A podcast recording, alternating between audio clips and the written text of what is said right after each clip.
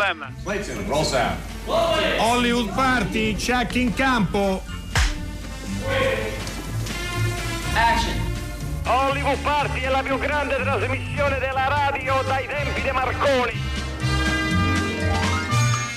Eccoci qui, buonasera, io sono Dario Zonta, oggi è martedì 14 aprile 2020, i siti di emissione radiofonica di Radio 3 si sono moltiplicati, io quindi vi trasmetto eh, a cavallo tra la riviera di Levante e di Ponente in quel di Genova, eh, mentre il mio amico e co-conduttore Steve della casa si trova nell'Astigiano, quindi siamo non tanto lontani. Ciao Steve! Non non tanto lontani ma vicini intellettualmente, caro Dario Zotta. Per, abbiamo confezionato anche oggi, come direbbe Manuela Falcetti, con il nostro gruppo di lavoro, abbiamo confezionato una trasmissione scoppiettante e croccante che tra poco inizierà. Io posso solo dire però in inizio trasmissione che purtroppo, l'ha già detto il GR poco fa, c'è una brutta notizia per noi della RAI e per tutto il mondo sportivo e credo per tutti gli italiani. È morto Franco Lauro, eh, che era un grande giornalista sportivo, ha condotto il 90 minuto, la domenica sportiva, insomma un volto noto della televisione,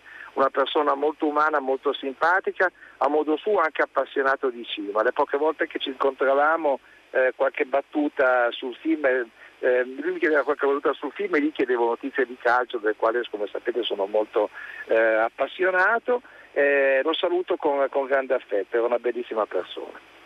Ci rattrista molto questa notizia per tutti, diciamo così, non solo per chi seguiva il calcio, ma per chi seguiva eh, la RAI. Eh, io ho una notizia, Steve, invece che, ha, che recita così. Il L'opera prima di Giampaolo Morelli, cui titolo è Sette ore per farti innamorare, che sarebbe dovuto uscire, uno di quei film um, 26 marzo appunto, è uno di quei film che è rimasto eh, bloccato eh, dalla situazione in atto. Eh, I produttori Fulvia, Federica Lucisano e Vision Distribution eh, hanno aderito alla campagna Io resto a casa e cosa hanno fatto? Hanno deciso di lanciare direttamente il film sulle piattaforme piattaforme. Eh, ce ne sono diverse e sono quelle più importanti e famose. Eh, in questo modo, caro Steve, questo non so se è il primo esempio, se non è il primo sarà il secondo il terzo e chissà però quanti ancora ce ne saranno di film che non andranno in sala, andranno direttamente eh, on demand. Io mh, ovviamente è una notizia che diamo e poi forse parleremo, il film sarà disponibile on demand a partire dal 20 aprile. Ma nella notizia, Steve, c'è anche una riflessione da fare, forse un timore che abbiamo, almeno noi due, che la situazione drammatica che stiamo vivendo porta, potrebbe portare quasi a una messa in crisi della sala. Eh, tu cosa ne pensi? Eh, penso che sia un pericolo reale perché già dal punto di vista strettamente economico il fatto di star chiusi almeno 6-7 mesi sarà qualcosa che eh, graverà in maniera enorme sul bilancio economico soprattutto delle monosale, delle sale indipendenti e così via. E siccome questo, questo ritardo, questo, questo, blocco durerà ancora parecchio, molti di loro credo che potranno seriamente prendere in considerazione l'idea di non, eh, di non riaprire. Sarà compito, credo, nostro, tra virgolette, di intellettuali, di operatori del settore, cercare di tenere alta l'attenzione perché è vero che eh, tutto cambia, e nulla è eterno, i mezzi per guardare i film a loro volta cambiano, però la sala è un momento di socialità importante.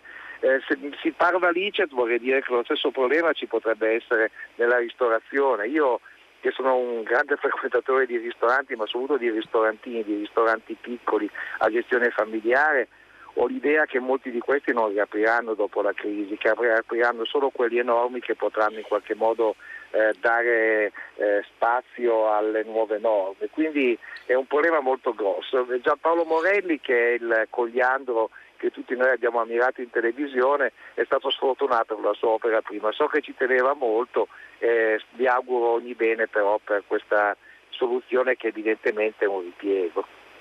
Ovviamente questo è un tema che a noi è molto caro e quindi osserveremo con grande attenzione passo passo durante queste nostre cronache cinematografiche al tempo della pandemia eh, l'evoluzione o l'involuzione della vita in sala dei film. Allora al 335 56 34 296 potete scrivere i vostri messaggi, dovete scrivere i vostri messaggi, anzi dirò di più. Oggi il tema della puntata sarà un po' il fil rouge in verità di tutta la settimana, il cinema in televisione, nella televisione generalista. Allora, noi vi daremo tutti i giorni un consiglio di visione e poi apriremo in verità il discorso fra poco con un ospite, ma vorrei chiedere a Steve della casa che in qualche modo attraverso le sue, eh, non so come definirle, quelle cose che fai su Facebook, Steve, insomma, queste specie di cartoline, tableau vivant. Le chiamerei cazzate, il loro nome. Non direi, non direi, sono molto amate. Allora vorrei che tu intanto lanciassi il film del giorno eh, che vorresti consigliare.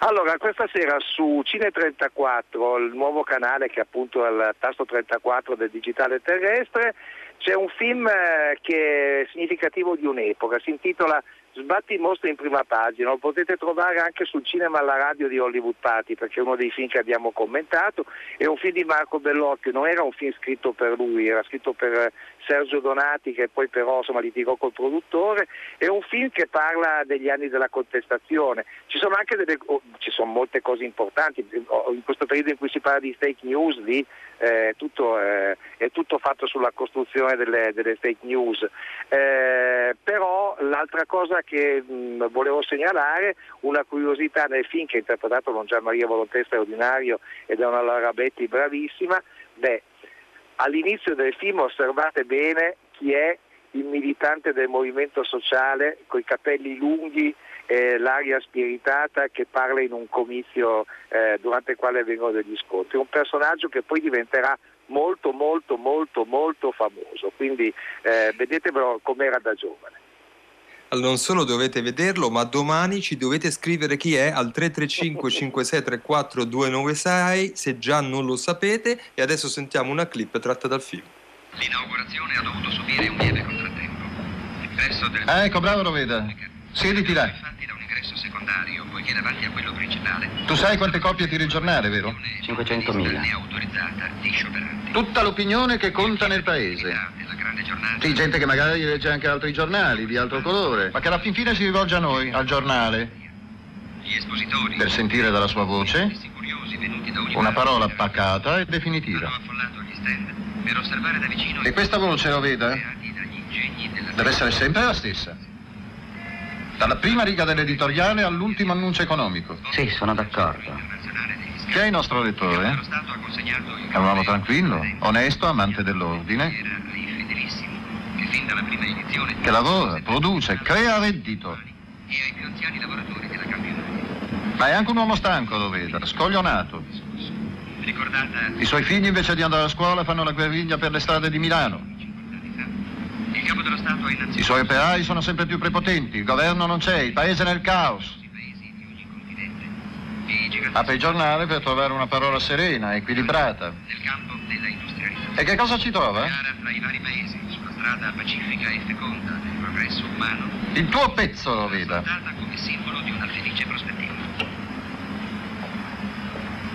Ho copiato parola per parola il tuo occhiello e il tuo titolo. Disperato gesto di un disoccupato si brucia vivo padre di cinque figli. Ora, io non sono Umberto Eco e non voglio farti una lezione di semantica applicata all'informazione, ma mi pare evidente che la parola disperato è gonfia di valori polemici. Se poi me la unisci alla parola disoccupato, disperato, disoccupato, beh allora ci troviamo di fronte a una vera e propria provocazione Ma compiuta la quale tu prendi questo pover'uomo di lettore e gli sbatti in faccia cinque orfani e un cadavere carbonizzato. No, dico, cosa vogliamo farne di questo pover'uomo di lettore? Un nevrotico?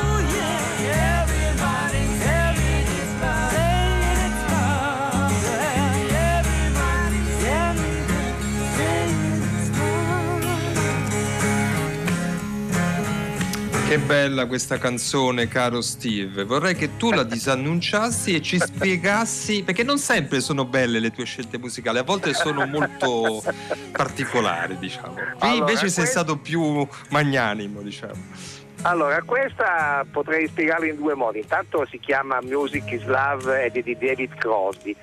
Se volessi fare i cinesi di- potrei dirti che l'ho scelta perché David Crosby è il figlio di Floyd Crosby, che era il direttore della fotografia per di Ombre Rosse, insomma di, di un sacco di film importanti degli anni 30 e 40, ma non è questo il motivo. Il motivo, possono saperlo solo quelli della mia generazione, che questa eh, musica, questa canzone, fu per un anno la sigla del programma che io ho amato di più in tutta la storia della radio e della televisione, cioè Alto Gradimento di Arbore e Boncompagni. Allora, caro Steve, intanto al 335 5634 296 non ti sto a numerare i messaggi di coloro che ci hanno già indicato chi era il personaggio che tu hai, eh, diciamo così, annunciato senza svelarlo. Si trattava di... eh. Eh, diciamo, Ignazio dai. La Russa, Ignazio La Russa, deputato adesso di Fratelli d'Italia, insomma all'epoca parlava a un comizio della maggioranza silenziosa. Non è sfuggito assolutamente ai nostri ascoltatori eh, che eh, ci scrivono tanti altri messaggi, qualcuno ci, ci chiede anche di parlare dei musicisti che anche loro stanno perdendo il lavoro e tante serate estive, è vero, mh, ne parla Radio 3, ne parleremo noi e comunque siamo vicini a tutte le problematiche eh, legate ai lavoratori dello spettacolo. Adesso io vorrei presentare il nostro ospite che abbiamo raggiunto al telefono ed è Giulio San Giorgio. Buonasera Giulio. Ciao Dario, ciao Steve. Ciao Giulio. Allora, Giulio è il direttore di Film TV eh, settimanale, eh, è resistito a- alle tante ondate, ai tanti disastri editoriali. Sappiamo quanto soprattutto il cartaceo e soprattutto il cartaceo legato alla pubblicistica cinematografica abbia subito delle vere e proprie batoste, diciamo così. Eh, Film TV resiste, resiste in edicola ehm, e io posso dire mh, a- che ad oggi è forse l'unica rivista di cinema, quindi non soltanto quel settimanale che ci racconta il cinema in televisione, ma è l'unica rivista di cinema che fa degli approfondimenti, eh, non è l'unica, è una delle poche, diciamo così, sopravvissute a, a questo tsunami. Tant'è che in copertina, eh, Giulio San Giorgio, avete messo un bellissimo eh, ritratto, una rielaborazione di un fotogramma di un film che io amo molto, che è Racconto di estate di Eric Romer per il centenario di Eric Romer. Prima di entrare nel nostro argomento ti chiederei subito così di presentare velocemente questo numero molto bello di Film TV. Sì, allora il numero che ti riferisce è il numero che mh, copre i palinsesti televisivi di questa settimana che stiamo affrontando, mentre da oggi è in, in edicola il numero nuovo, che è quello che invece ha in copertina eh, Bruce Lee per uno speciale dedicato al cinema e le arti marziali. Ma anche il numero con Romero in copertina comunque si può trovare in eh, PDF o sulla nostra, sulla nostra app. E come in tutti i numeri cerchiamo di eh, raccontare un po' il cinema del presente, approfondire il cinema del passato e guidare eh, i nostri lettori tra i film che vengono proposti, le serie sulle piattaforme e poi anche ovviamente in televisione.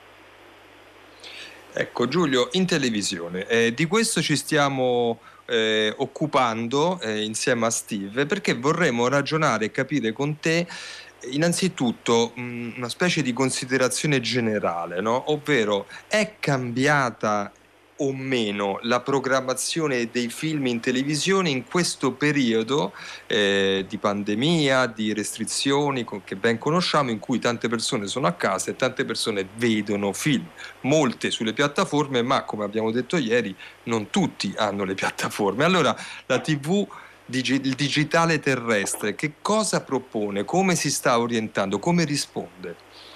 Ma sicuramente stanno cambiando tante cose in televisione per, eh, per ovvi motivi, no? ci sono un sacco di programmi che devono fare a meno del pubblico, programmi fatti eh, da casa eh, e i palinsesti stanno rispondendo all'emergenza con, eh, diverse, dire, con diversi escamotage. C'è chi programma vecchie partite eh, di calcio o di tennis per i feticisti del- dello sport ed è ritornato, devo dire, in maniera eh, molto significativa anche il cinema in televisione con una percentuale molto più alta di film eh, programmati, laddove mh, prima probabilmente il cinema a un certo punto è sembrato un po' una sorta di tappabuchi no? nella, nella programmazione, invece adesso è tornato in maniera consistente facendo anche degli, degli ottimi ascolti. Devo dire che ehm, il cinema, come anche tante cose in questo periodo, risponde a un'esigenza un po' di bene di conforto, no? stanno andando molto bene dei film che non sono particolarmente impegnativi, eh, che possono richiamare eh, sul divano tutta la famiglia, stanno facendo eh, grandi ascolti, ad esempio la saga di Harry Potter che, sta, eh, che è stata riprogrammata in- per intero da, da Italia 1, oppure Pirati dei Caraibi, no? che è un film eh, sotto l'egida della, della Disney eh, che in questi giorni in tanti salotti sta facendo incetta di visioni con eh, Disney Plus che fa parte appunto di questo genere di film che eh, rincuora un po' eh, l'anima e permette di non pensare a quello che sta fuori. no? Sta funzionando il cinema che fa staccare un po' il cervello e richiama il tempo passato.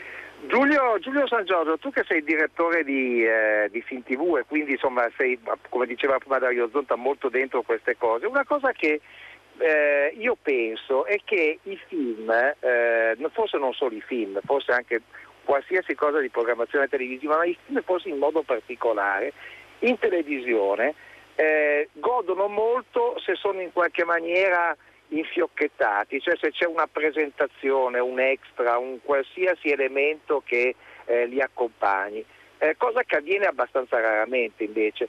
Tu sai spiegarmi perché questa pratica che una volta le bellissime presentazioni di Claudio Gifava, per esempio, ce le ricordiamo, almeno noi di una certa età, eh, come mai questo fatto è quasi completamente scomparso e si usa molto poco, Mm, mentre invece pare sia un'esigenza da quello che ci scrivono gli ascoltatori più cinefili abbastanza diffusa.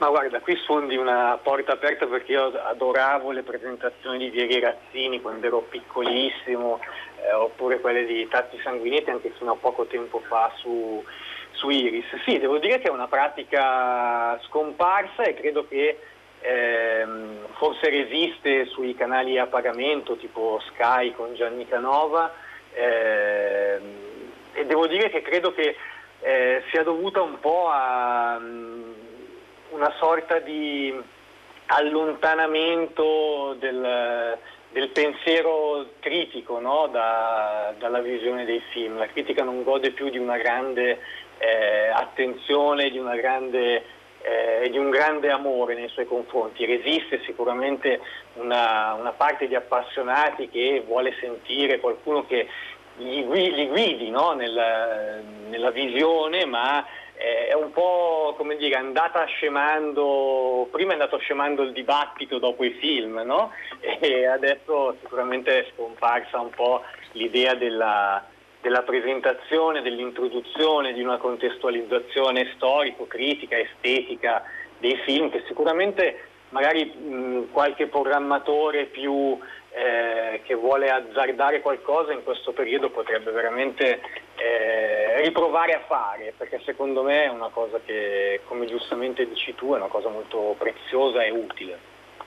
Forse alcuni film, eh, almeno quelli recenti, un certo tipo di film, non hanno più bisogno diciamo, della presentazione dei critici perché sono così, si autodichiarano per quello che sono. Le- molti ascoltatori ci scrivono, un bel- vi leggo quello di Daniela da Padova che dice, cara Hollywood Party, anche noi a casa controlliamo ogni canale in tv prima di decidere cosa guardare. Consigliamo però di dare un occhio anche ai canali meno battuti che possono dare grandi emozioni. Ieri sera abbiamo optato per esempio per Telenuovo che trasmetteva Angeli con la pistola con Bette Davis e Glenn Ford, minore dell'ultimo imperatore ma godibile. Ciao da Daniela, grazie da Daniela, parleremo anche di questo adesso, ma prima vi proponiamo di ascoltare una clip da racconto d'estate di Eric Romer che chissà se mai potrà passare in un canale. Che vuoi fare esattamente? Il dottorato cosa ti offrirà? Niente purtroppo. Niente, nemmeno la possibilità di fare delle ricerche. Veramente avrei un'idea, ma è troppo presto per parlarne. Dopo il diploma avevo voglia di andare all'estero.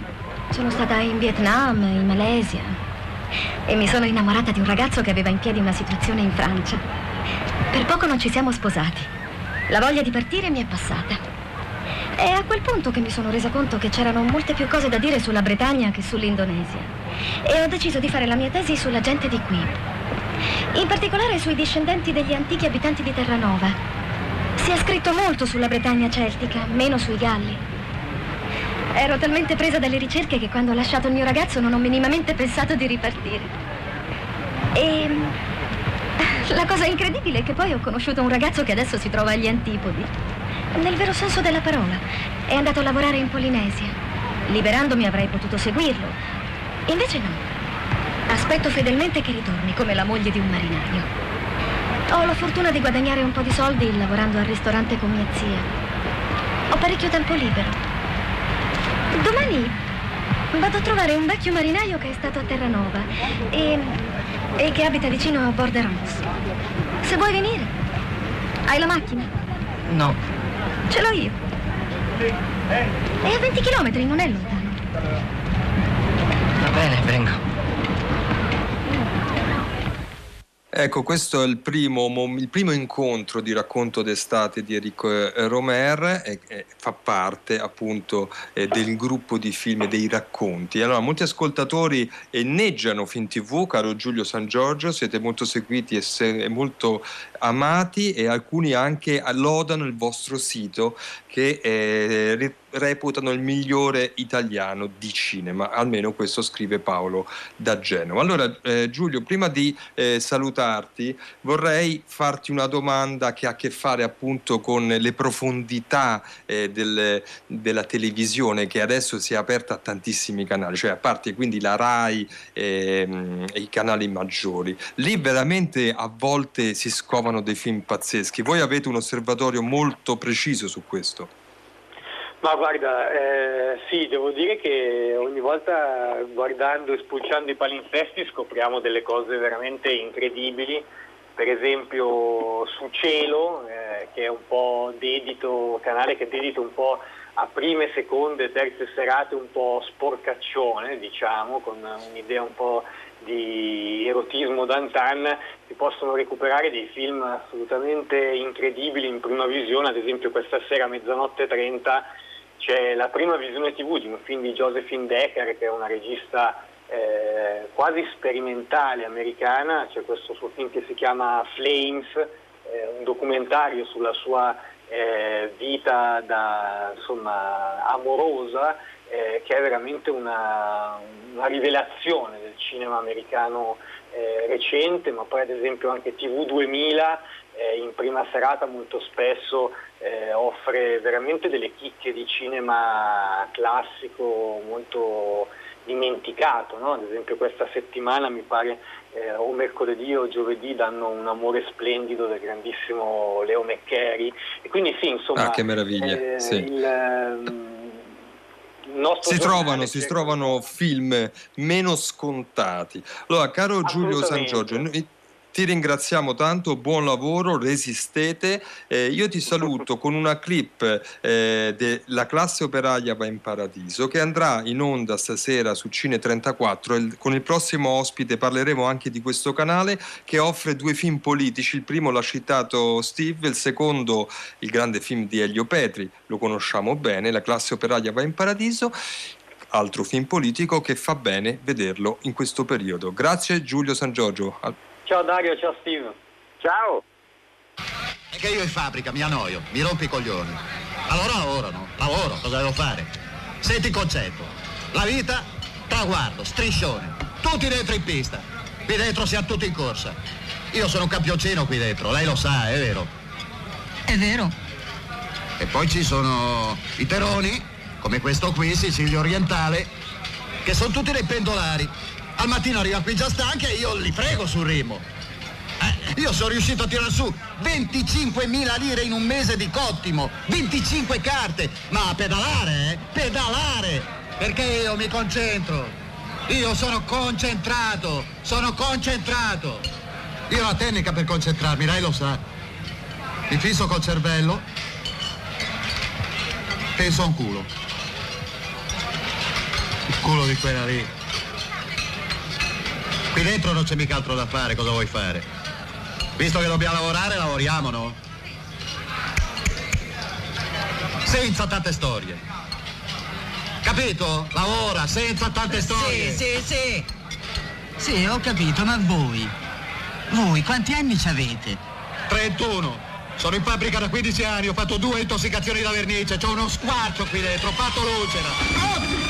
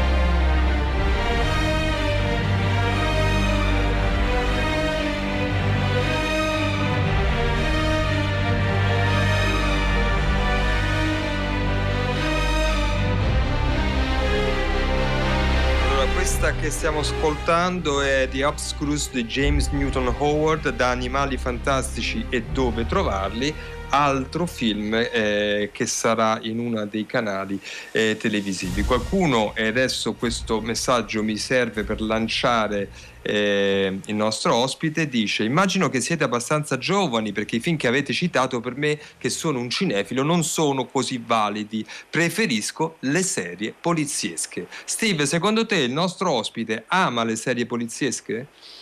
Io penso proprio che ami in questo, in questo modo, in questo momento particolare, ami stare davanti al- alla televisione praticamente tutto il giorno. E sto parlando di una delle personalità più importanti del cinema italiano, perché adesso è presidente della Roma Lazio Film Commission, ma fino a poco tempo fa era amministratore delegato e presidente di Luce Cinecittà, insomma un avvocato che ha seguito un sacco di film sia dal punto di vista legale sia dal punto di vista produttivo. Luciano Sovena, benvenuto, ciao. Buonasera. Buonasera Luciano. Allora, eh, fonti ben informate mi dicono che da circa un mese nella tua abitazione romana sei sul televisore di eh, casa tua, eh, sul divano di casa tua, di fronte al televisore col telecomando puntato e con eh, un numero fisso su questo telecomando. 3-4, è vero? Eh, sì, sì, esattamente. 3-4 l'ho scoperto in questi periodi di diciamo periodi terribili, va. Eh, ma l'ho scoperto adesso perché in effetti io inizio a vederlo la mattina presto e poi eh, quando vado a letto me lo rivedo dopo che ho visto magari una serie su Netflix mi rivedo verso mezzanotte che cosa c'è ancora perché trasmette continuamente Allora, trasmettono di tutto. Oggi, per esempio, ci sono due film con Gianmaria Volontè, ma tante altre serate ce ne so, Laura Gens, che era Emanuele Nera, oppure ci sono i film poliziotteschi. Insomma, c'è una programmazione molto varia, a netta prevalenza di cinema italiano, direi, no? Ma secondo me, a proposito, che ti ringrazio, tu mi hai citato anche come amministratore legato di Luce, questo in realtà è proprio l'archivio del, del- è un archivio del cinema italiano, credo che si fermi agli anni 90 perché oggi ho visto le comiche, le comiche 2 con eh, Pozzetto, però Certo. questa mattina per esempio c'era Tony Remis e Lola Falana in Quando dico che ti amo. per cui certo c'è e poi è fatto anche con un certo distinguo anche se improvvisamente, per esempio, una sera ho visto un film di Marina Lothar, eh, Ah, una- beh. Che prima di essere una pornostar degli anni, degli anni 70-80 aveva fatto dei film boccacceschi di infimo livello, eh, però addirittura questo c'è. Ho riscoperto l'inquilino del l'inquilina del piano di sopra con Pippo Franco, eh, con Toppolo, cioè film eh, incredibili che nemmeno si sapeva l'esistenza. Allora- Naturalmente No, è incredibile questo elenco che fa- venga fatto da- non da me ma da Luciano Sovena, perché Luciano Sovena è quello che ha prodotto eh, alcuni dei film più importanti, insomma quello che ha fatto esordire Maurizio eh, Saverio Costanzo, vincendo con lui il Festival di, di Locarno, insomma ha prodotto un sacco di film indipendenti e ti sei tuffato in questi film. Allora senti Luciano, poi ti lascio nelle grinfie di Dario Zotta, ma prima ti faccio sentire Milano Odi e la polizia non può sparare, che non può, essere, un- non, non può mancare la tua collezione di questi giorni. Non ingannarmi mai se non mi incazzo. Senti, a proposito, e come si chiama la figlia de- del padronaccio tuo? eh? Marilu, perché? Quanti anni ha? Ma non lo so, una ventina. Hai capito? Vent'anni e tutta quella grana. Però se riesco a organizzare un bel sequestro da mezzo miliardo, mi metto a posto per tutta la vita. Giulio, credi a me. Ti conviene giocare al totocalcio. Ma eh, sì, devo giocare al totocalcio. Ma certo, magari anche a canzonissima, all'enalotto, eh? Ione. Mm. Guarda, tu mi devi prestare solo la macchina. Io due amici li trovo. Anzi, li ho già trovati. E poi? Rapisco la ragazza. Poi la nascondo in qualche posto. E il commendatore vedrai che paga. Ma dai, Giulio, è una scemata.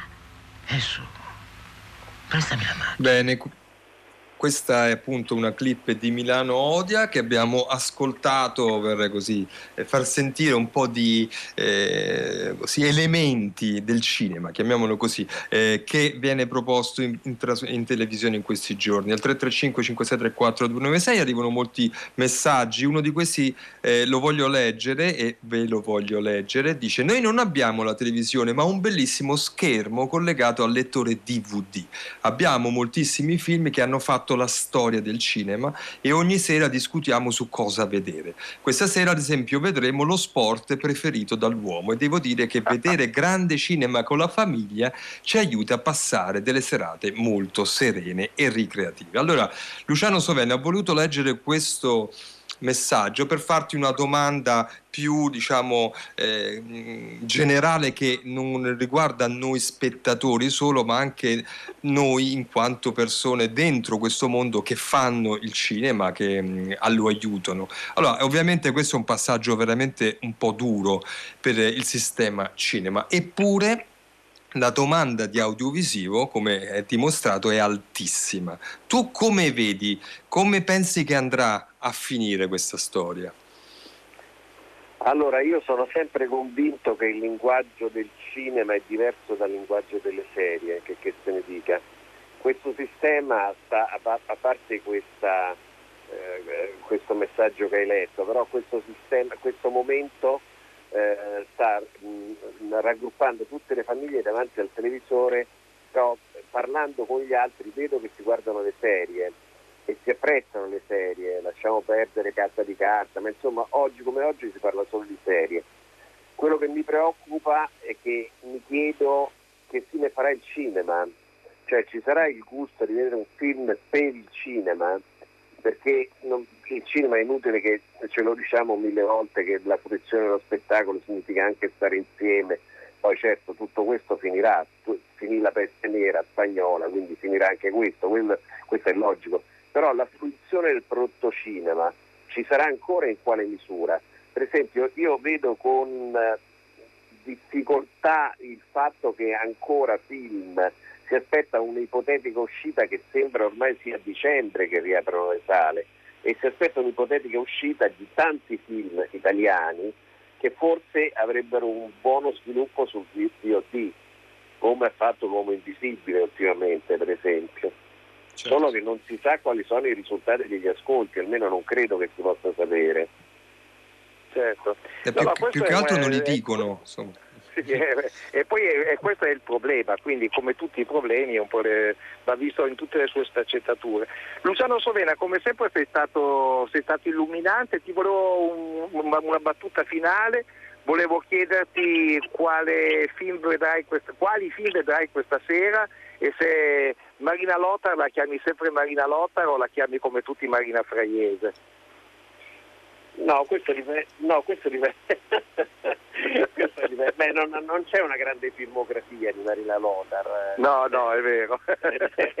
di Marina Lothar e di quello che non era, di quello che usciva nelle sale, insomma. Dunque io la sera solitamente vedo Netflix sia le serie che i film.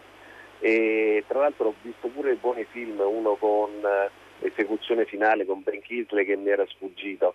Ma tutto il giorno vedo, ripeto, canale 34 perché mi rifaccio una cultura e tra l'altro mi ricordo i miei tempi, come si diceva una volta. grazie Luciano Sovena, grazie. Grazie. Grazie È a sempre voi. un piacere averti con noi. Grazie, gentilissimi, grazie, arrivederci ragazzi. Allora, Steve della Casa, noi adesso scartiamo e, e vi proponiamo una nuova puntata di questa nostra storia del cinema eh, che stiamo guardando da un certo specifico punto di vista, ovvero quello delle rinascite, delle ripartenze, un po' anche eh, per darci così un, eh, sì, uno stimolo eh, per quello che accadrà dopo, quando usciremo dalla crisi. Ieri abbiamo parlato della Nouvelle Vague, oggi vogliamo parlare del neorealismo. Il neorealismo è stato in assoluto il primo spunto, la prima rinascita, che è stata la- in assoluto la prima Nouvelle Vague. no? Eh, siamo praticamente alla fine della seconda guerra mondiale, eh, 44-45, i primi film, eh, i primi registi che escono in strada, che portano tematiche diverse, dando il via appunto una onda che poi ne avrà tantissime altre, compresa la Nouvelle Vague, il cinema polacco, il- il- il- fino alla New Hollywood, il cinema inglese. Eh, qual è, Steve, se volessi definire un aspetto peculiare eh, di questa rinascita, di questa spinta, quello che il neorealismo ha dato come contributo più importante? Allora, secondo me è l'esatto contrario di come l'ha tramandato la storiografia it- italiana ufficiale, perché il neorealismo ha pagato suo malgrado un, eh, un deficit dovuto a alcuni tromboni della critica universitaria italiana che lo equiparavano film neorealismo, eh, neorealista uguale film resistenziale, uguale film di sinistra, uguale film comunista. Insomma, mi ricordo appassionate tavole rotonde con Michiché che sosteneva queste, queste tesi. Insomma, il neorealismo era tutta un'altra cosa. Il neorealismo intanto nasce da un fatto pratico, cioè che Cinecittà è stata fino al 48 inagibile perché ci stavano i profughi, quindi bisognava per forza girare per la strada. E poi nasce da un eh, sentimento che era quello di voler uscire da quei sei anni di orrori, di brutture che era stata la seconda guerra mondiale, la dittatura, le leggi razziali, le deportazioni e così via. Il combinato disposto di questi due elementi ha creato un cinema innovativo che però non è solo politico, perché anche Totò è stato un neorealista. Eh, uno, Certo. uno dei titoli più neorealisti è La vita ricomincia, che è un film di Mattori con eh, eh, Alida Valli e Fosco Giacchetti, che era la coppia romantica dell'epoca. Quindi bisogna pensare al neorealismo come un fenomeno veramente massiccio che ha attraversato tutto il cinema italiano, non solo il cinema impegnato. Allora Steve, ascoltiamo uno dei film più importanti di questa rinascita, Roma, città aperta.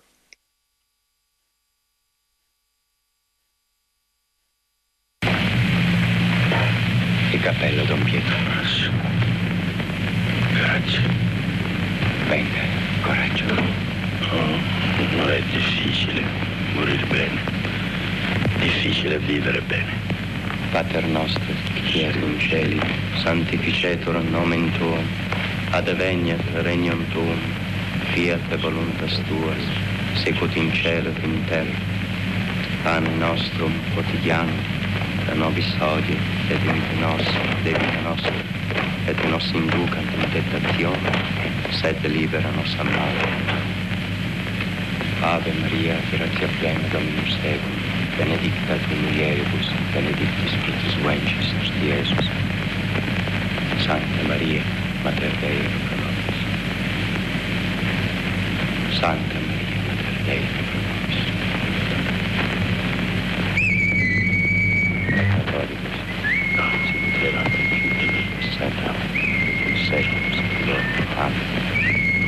Gloria Patri, et Spiritu Sancto, sicut era in principio, et nunc et semper, et in saecula. Feuer! Dio, perdona. Feuer! Loro. Ma Schluss!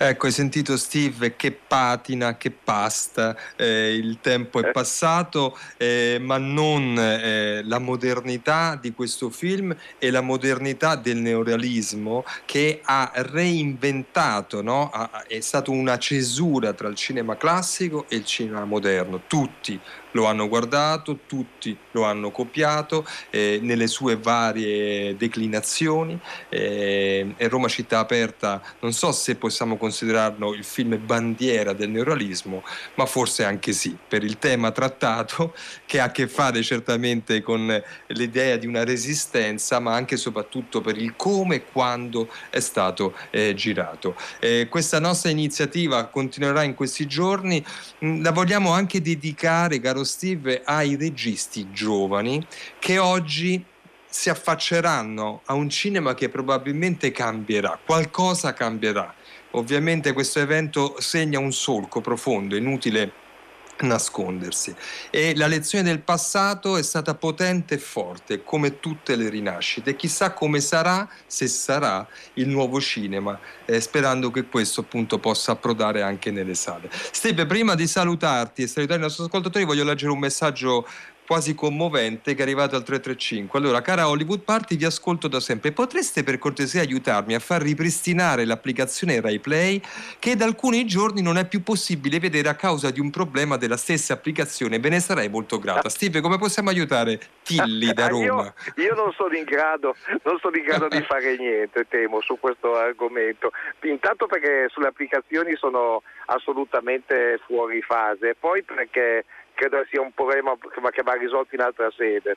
Comunque grazie perché ci ascolta da sempre, quindi. Esatto, esatto. E come eh, adesso non per fare riferimenti alla, alla nostra azienda, però RaiPlay è, cana- è una delle realtà ecco, attraverso le quali si possono vedere sicuramente tanti film tanti bei film, eh, tra i quali anche quelli, l'abbiamo detto ieri e lo ripetiamo, che sono stati messi sul canale da, ehm, da Fuori Radio, eh, che è una trasmissione che noi abbiamo molto e che ha sempre fatto e difeso un cinema di qualità, certo in orari veramente um, estremi, Steve. Non so se tu sei mai riuscito a vedere un intero film. Credo che eh, Il problema è che sono riusciti a farlo proprio perché erano in orari estremi, temo, eh, quindi eh, diciamo le due cose sono inscindibili. anche questo, anche questo è vero, però vedi, con le applicazioni si riescono a fare eh, passi da giganti. Esatto. Allora, questa è la nostra sigla e quindi noi ringraziamo chi ha fatto la puntata, ovvero le nostre curatrici Francesca Levi e Maddalena Nisci. Poi oggi me lo sono scritto e lo saluto eh, con grande piacere Simone D'Arrigo che ci ha permesso di andare in onda, come ringraziamo tutti i tecnici della sala controllo che permettono eh, a noi di andare in onda. E poi la redazione Massimiliano Bonomo, Riccardo Amorese Erika Favoro e poi i nostri ospiti Giulio San Giorgio e Luciano Sovena, il grande Steve e tu hai un ospite, un qualcuno, un tuo angelo custode da ringraziare. Sì, ma solo venerdì svelerò di chi si tratta, comunque è Ah. veramente fondamentale. Così mi è Va stato bene. detto. Allora, Dario eh, Zotta, però tu sei il migliore di tutti, eh, guarda. Il pubblico Caro femminile Steve. non ha dubbi su questo. Eh sì, il cinema, vediamo, il cinema alla radio e Ladi di biciclette Roma città aperta perché noi siamo sempre sul pezzo e poi Tre Soldi, Fino- Fenoglio e le Langhe, una questione privata di Damiano Grasselli e poi Radio 3 Suite. Ascoltateci.